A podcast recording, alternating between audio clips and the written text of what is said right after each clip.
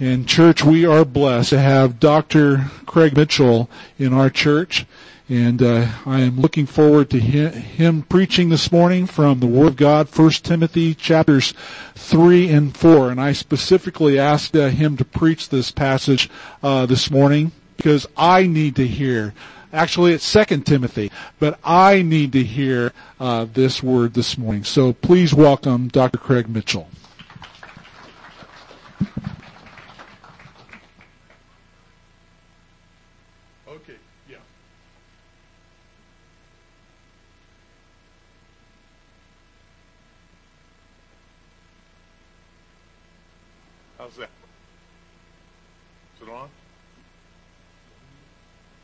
Okay. Hmm? Yeah. Okay. I always have trouble with these things, you know? Uh, once again, it, it is so good to be here, um, to be with all of you. This is a wonderful church, isn't it? You know, um, this section of scripture is, is, is so interesting in so many ways. Let's just read through it and then we'll, we'll uh, go through it verse by verse. 2 Timothy chapter 3, verse 14. But as for you, continue in what you have learned and firmly believed. You know those who taught you, and you know that from infancy you have known the sacred scriptures which are able to give you wisdom for salvation through faith in Christ Jesus. All scripture is inspired by God and is profitable for teaching, for rebuking, for correcting, for training in righteousness, so that the man of God may be complete, equipped for every good work. I solemnly charge you before God in Christ Jesus who's going to judge the living and the dead, and because of his appearing in his kingdom, preach the word. Be ready in season and out of season. Rebuke, correct, encourage with great patience and teaching. For the time will come when people will not tolerate sound doctrine, but according to their own desires will multiply teachers for themselves because they have an itch to hear what they want to hear. They will turn away from hearing the truth and will turn aside the myths. Let's pray. Oh Lord, I just pray that you would just open your word to our hearts and our minds. And I pray that, Lord, that you would teach each one of us what you would have us to learn. And I pray that, Lord, that when we leave here, that we would go out and glorify your holy name in all that we say and in all that we do. Lord, guide us. These things in Jesus' name we pray. Amen. Timothy, both 1st and 2nd Timothy are part of what are called the pastoral epistles, along with Titus. And these are targeted, these letters are targeted to those who are going to be pastors. Now there's applications for, for everybody who's, who's not a pastor too, but it's especially to those who are called to some kind of ministry. And one of the things that you see that, that, that Paul was dealing with, and Timothy as well, was they were in a time, they lived in a time when there was a plurality of religions. When a lot of people, basically, they were born into some religion or another, and they pretty much stayed there. And when you became a Christian, your life changed pretty dramatically. In fact, in many cases, if you became a Christian, you were kicked out of your household. And you had no other home but the church. Today, in our country, we have a different situation. I was uh, reading George Barna, who does all these statistics about Christians in, in America and in America in general, religion in America in general. And it, it's interesting. He says that 78% of Americans identify themselves as Christians. 36% are practicing Christians. 57% are, are churched. And here's what he means by church. that they attend a church service at least once a year, at least once a year, or more, or more, for reasons besides a funeral or wedding. Yeah, that's pretty pathetic.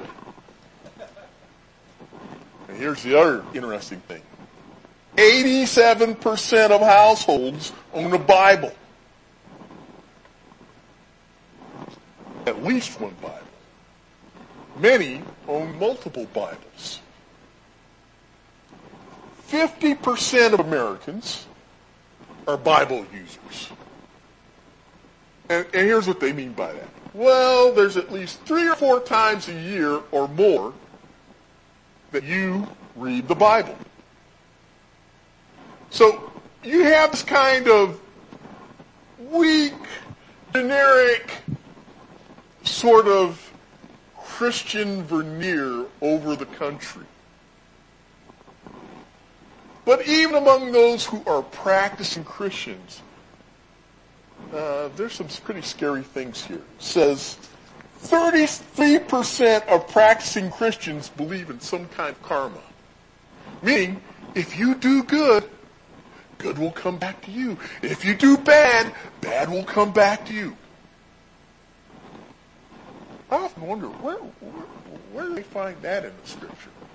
Must be in second hesitations or something. So, here's another interesting thing. 28% of practicing Christians believe that we all pray to the same God. 27% of practicing Christians believe that meaning and purpose come from becoming one with all that is. I don't even know what that means. Another 23% of practicing Christians believe that there is no one true religion. So it all boils down to this. Only 27% of practicing Christians believe that they should share the gospel with other people. Now, when you hear those statistics, you have to conclude something's wrong with the church here. You have to conclude we're missing the boat. Where are we missing the boat? It's the Word of God. See, even though most of us have Bibles, even though most of us say, oh, we believe the Bible's Word of God, when push comes to shove, too many people really don't live like it. The great preacher Leonard Ravenhill said, one of these days, somebody's going to pick up this Bible and they're going to believe it. And when they do, they're going to change the world. A question each of us need to ask ourselves is just how much we really believe this word. I remember when um, I was a student at the Naval Postgraduate School. I was a, a member of the Gideons International, and we got a new uh, commanding officer at the Naval Postgraduate School um, commander, uh, it was Admiral Shumaker. And he was a two-star admiral. And one of the things that, that, that happened with Admiral Shumaker was um, he had been a POW in Vietnam. And when I met him, the, uh, just a few months before I got to the Naval Postgraduate School, I read this book uh, the name of it was In the Presence of Mine Enemies. And it's about these naval aviators and, and Air Force pilots who had been shot down, who were POWs in Vietnam. And one of the things that he talks about is, is that these guys would get together whenever they could, and they would, they would pull out as much scripture as they possibly could because it's what gave them meaning. It's what gave them hope. It's what, it, it's what made them hold on. When I met the Admiral Shumaker, one of the things we did was we gave him a Gideon Dignitary Bible. I'll never forget what he said. He says, there was a time I would have given a million dollars for this. In fact, I asked him if uh, he knew the, the author of that book, In the Presence of Mine Enemies, and uh, he said that he did. And he knows that story all too well because he experienced it himself. Around the world, you have people who are just trying to teach the Bible. And they're being persecuted for it. They have to hide their Bibles. They have to protect their Bibles. And here, we all have Bibles. But just how committed are we to what's in them? So, this is why Paul is telling Timothy to focus on his word. The ministry is about teaching his word. Let's take a look at um, 2 Timothy chapter 3 verse 14. But as for you, continue in what you have learned and firmly believed. You know those who taught you.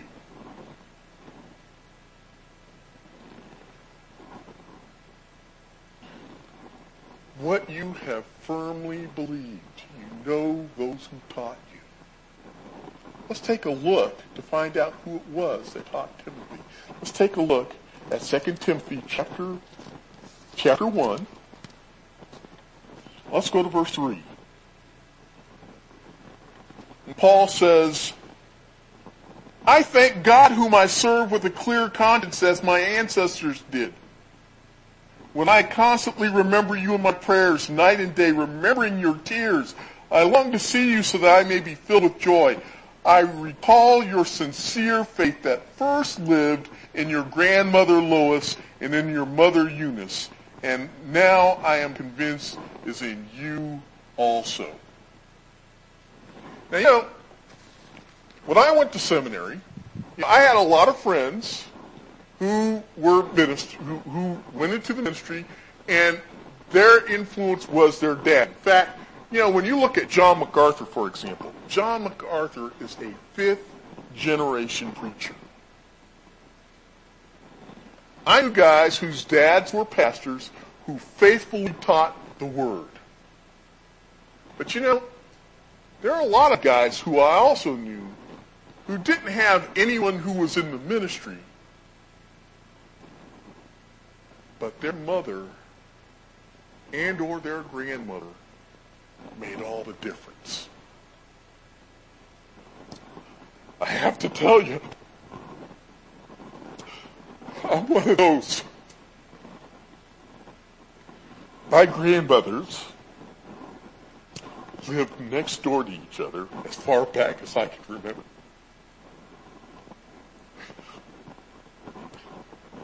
They were such godly women. I cannot tell you the impact that they have made on my life. And let me say something to you ladies. To you mothers. To you grandmothers. You have no idea of the impact that you can have for the cause of Christ by being faithful to teach your children God's Word. You have no idea the impact that you can have just by being a faithful example. My grandmothers weren't perfect, but they were perfect to me. And I thank the Lord for them. And I pray that you ladies, you ladies here, will be as faithful as they were. Let's take a look at um, 2 Timothy chapter 3, verse 15.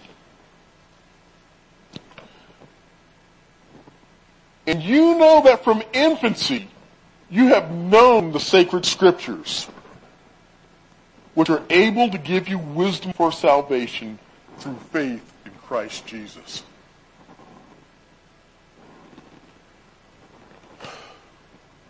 The importance of teaching children when they are young.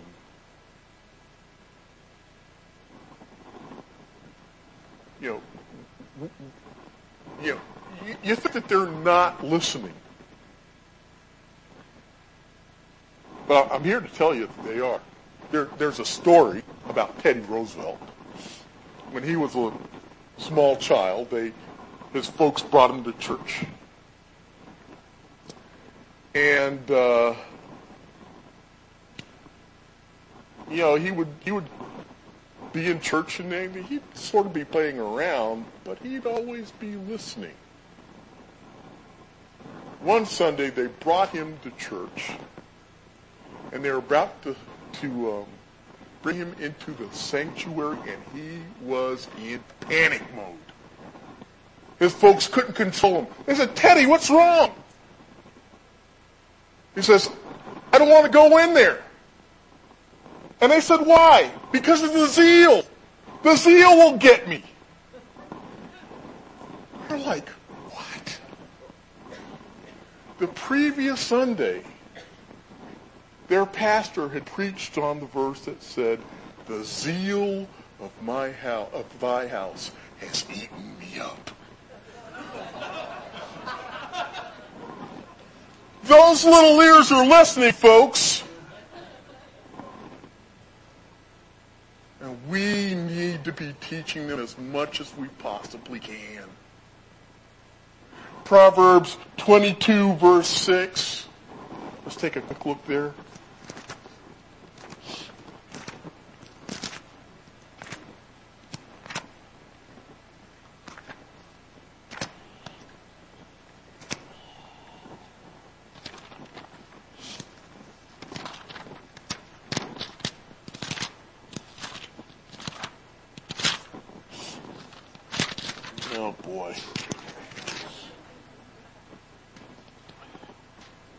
22 verse 6 says,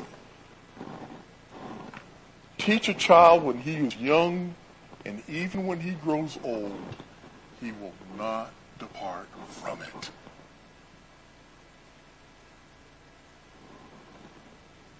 You know, they remember those Bible stories.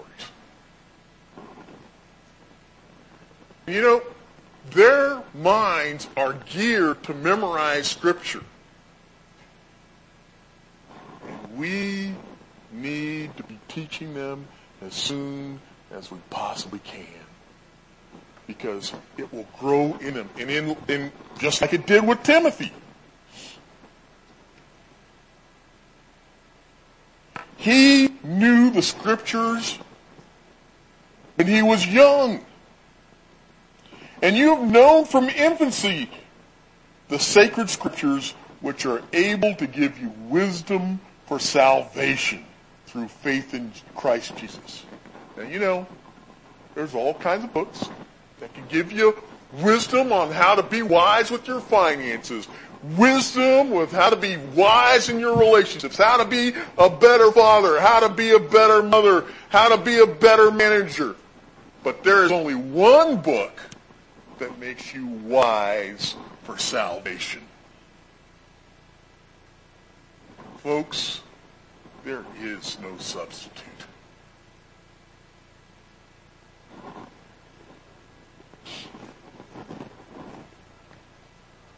Verse 15, verse 16, I'm sorry.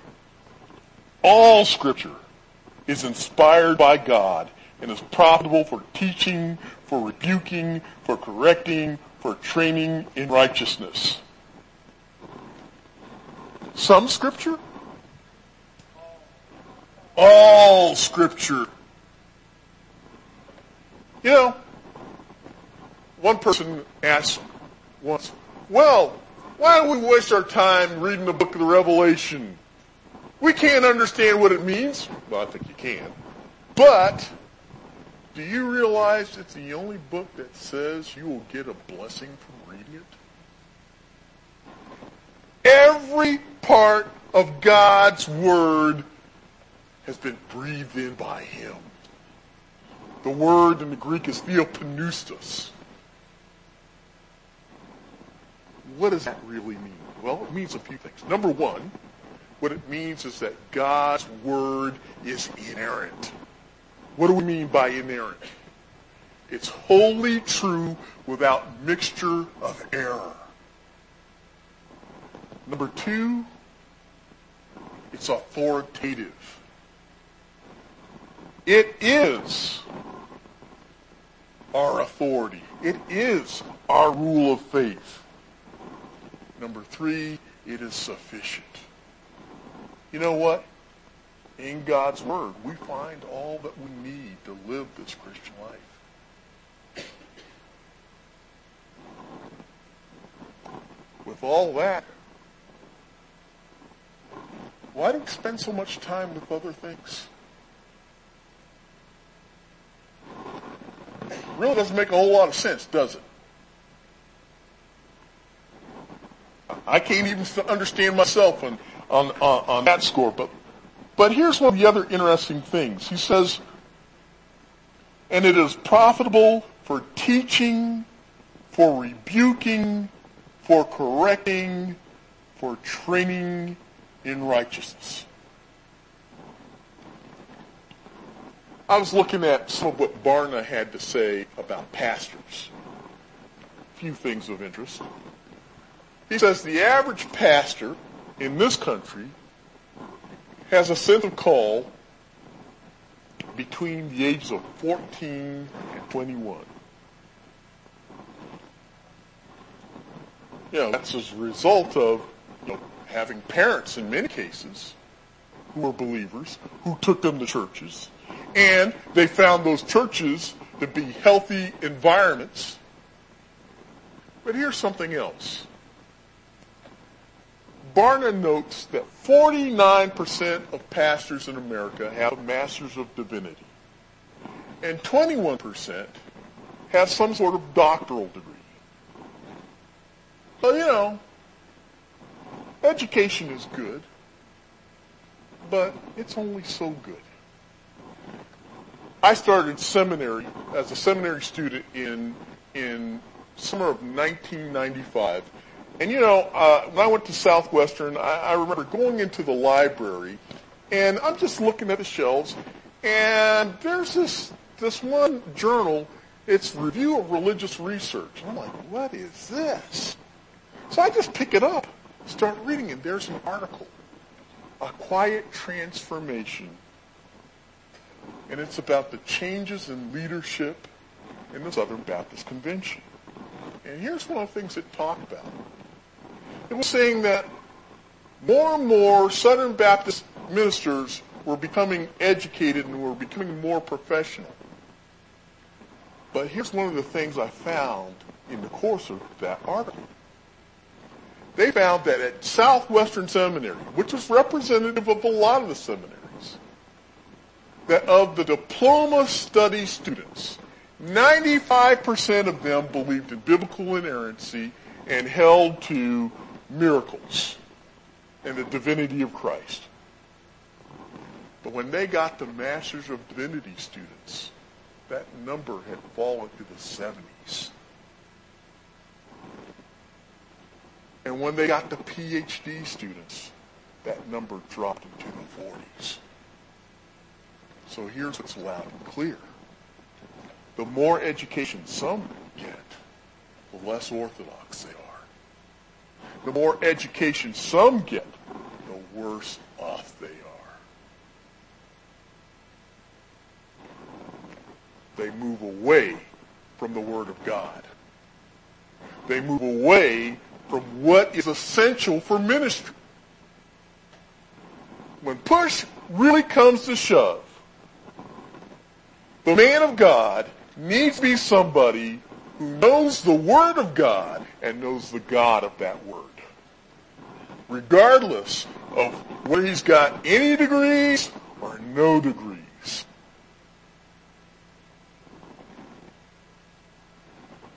You know, um, I saw a lot of I saw a lot of these guys. They, they get a little bit of education, and they just get off the rails.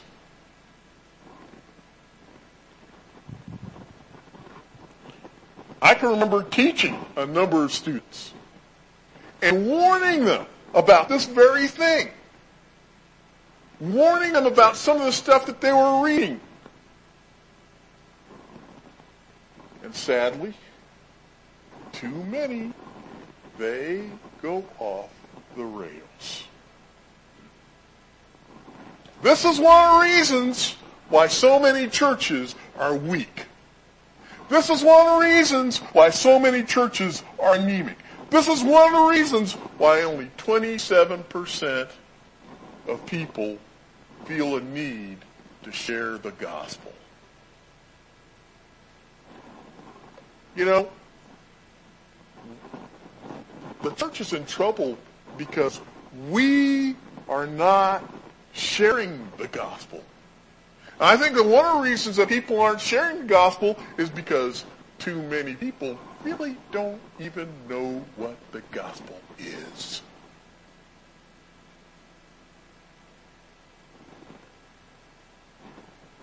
And it's because, well, once again, they don't know the Word of God. Let's take a look at verse chapter 4, verse 1. I solemnly charge you before God and Christ Jesus, who's going to judge the living and the dead, and because of his appearing in his kingdom. What you've got here is a commissioning. He's calling out not only Timothy, but anybody who's called to Christian ministry. And he's reminding them he's in the presence of God, the Father, and God the Son, who's going to judge the living and the dead. Folks, this is about serious as it gets. All too often, these guys, some of these guys who go in ministry, they just don't get it. I, I need to pause for just a moment to remind you we need to be thankful here. I've known our pastor for only a few months, but I'm here to tell you this man is faithful in teaching the word. Amen? You need to be thankful and you need to encourage him to continue to do just what he's doing. Because you know what? We're going to see this in just a few verses. There's a lot of people who don't want to hear God's word. And we need to encourage him to continue just as he's been doing. So, in any case, he's charging Timothy before God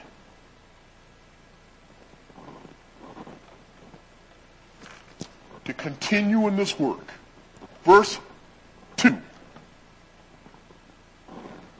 The word preach here is an aorist, indicative, uh, imperative, active verb. Okay, so here's what you, what, what you got here. You've got a command. And what he is saying here is this. You keep the preaching of the word the priority. Doesn't mean shouldn't be doing other things, but this is the priority.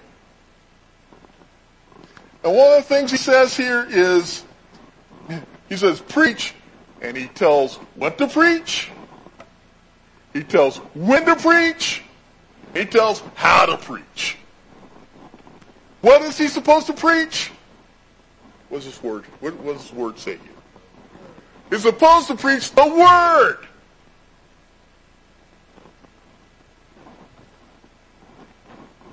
I know of churches where people have told their pastor, Pastor, you, you're preaching too much of the word.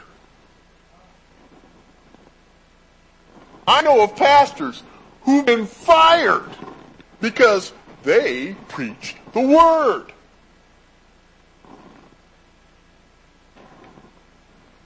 And too many guys in the ministry are willing to oblige them. But he's telling Timothy, you preach the word. Here's something else. He says, be ready in season and out of season. In other words, you be a minute man. You be ready to go at any time. You preach when it's convenient. You preach the word when it is not convenient. You be ready. Eternity hangs in the balance, doesn't it? When all is said and done, you want to be the guy who's known for being faithfully teaching the word. That's what every pastor should want. Sadly, not whatever every pastor wants. He says, preach the word, be ready in and out of season, and here's how you preach. Rebuke, correct, encourage with great patience and teaching. You know, um, part of the job of the pastor is to comfort the afflicted. But the other part of his job is to afflict the comfortable. And you know, um, I remember I would ask students, why are you in the ministry? And occasionally you'd get this guy well, I'm in the ministry because I just love people. And I'd say, well, that's just special. Because you need somebody who's going to tell you the truth, even if it hurts. If you love people for the wrong reason, you won't tell them the truth. If you tell people, if you, if, if you love people for the wrong reason, you may only tell them the kind of thing that's just going to draw them closer to you rather than what's going to help them eternally. Sometimes you need to rebuke some of those sheep. Nobody likes to be rebuked, but sometimes it's a necessary thing. We need to correct people. And we need to encourage people. And here's here here's part where okay. This is one of my weaknesses. He says, with great patience. I wasn't always the most patient of professors. I was pretty demanding. You know, so I had students who loved me. I had students who hated me, probably more who hated me. But a pastor needs to be patient.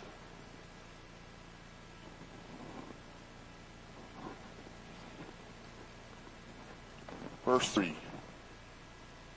For the time will come when people will not tolerate sound doctrine. Remember what I told you about some of these churches? Okay, so in the Christian menagerie, you got three kinds of animals. You got sheep, you got goats, and you got wolves in sheep's clothing. You know how you tell them apart? You tell them apart by what they eat. You know what sheep eat?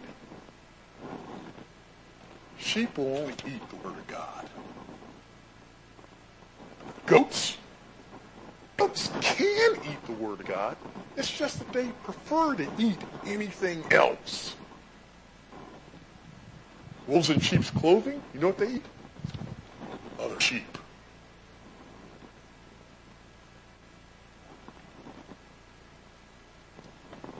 So you have these people. They won't tolerate sound doctrine. You teach them the truth, they will fight you. You teach them the truth, they will run. They'll go someplace else. You teach them the truth, they'll do everything that they can to undermine a pastor.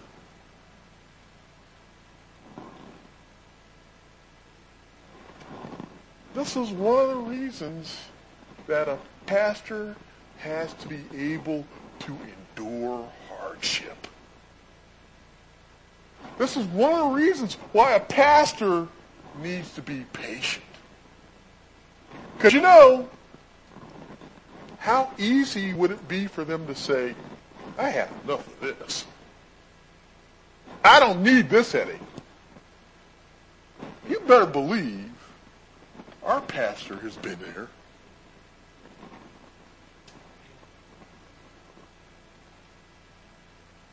But folks, the calling for those who are in ministry is difficult. 50% of those who get a Master's of Divinity within 10 years are out of the ministry. 50%. Many are called, few are chosen. He says, For the time will come when people will not tolerate sound doctrine, but according to their own desires will multiply teachers for themselves because they have an itch to hear what they want to hear.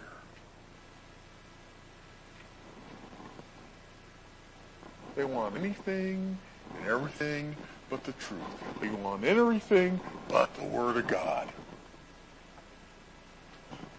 They will turn away from hearing the truth, turn aside to. Now, you know, I don't know everybody here. I know a lot of people here.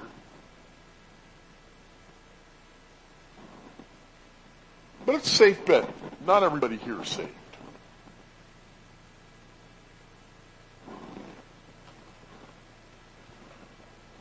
The answer for your problems found in God's Word. There, there was a song by Kerry Livgren, you know, the same guy who started Kansas, group Kansas. Uh, he had, his first solo album was called Seeds of Change, and he had the song, How Can You Live? And the words go like this. He said, Are you climbing the walls, but the walls are too high? Do you fall to the ground when you reach for the sky? does the picture you have in your mind never turn out right? Do the things that you do leave a hole in your soul and the best you can do is always short of the goal and the way things are supposed to be just never is? How can you live with no, when nothing's there? Something has gone wrong inside you now. Go to the word that says it all and everything will turn out fine. The next verse goes, does a fly in the ointment get under your skin? Have you had quite enough of the state that you're in? Are you living in style, but you find that it leaves you cold? And the years of your life are just wasting away. You have nothing to feel. You have nothing to say. But the emptiness in your heart is getting old. The last part goes like this. Does your social position reflect who you are does the face in the mirror look back from the far? And the look in your eyes is of someone you don't know. and you're trying to cope with the world on your own, but you still don't know that their way has been shown and the pathway of life is standing open wide. How can you live when nothing's there? Something is wrong inside of you now. Look to God's Word that says it all, and everything will turn out fine. You know, part of that's simplistic, but so much of it is true, isn't it? If you do not know Jesus Christ today, you have no hope. If you don't know him today, now is the time of repentance. You are seeking for answers, there's only one place that can answer your, your questions. It's in God's Word. Maybe God's called some of you today to serve in ministry, full-time Christian ministry. If he has, hey, respond today. And if you don't know him, respond today. Let's close in prayer.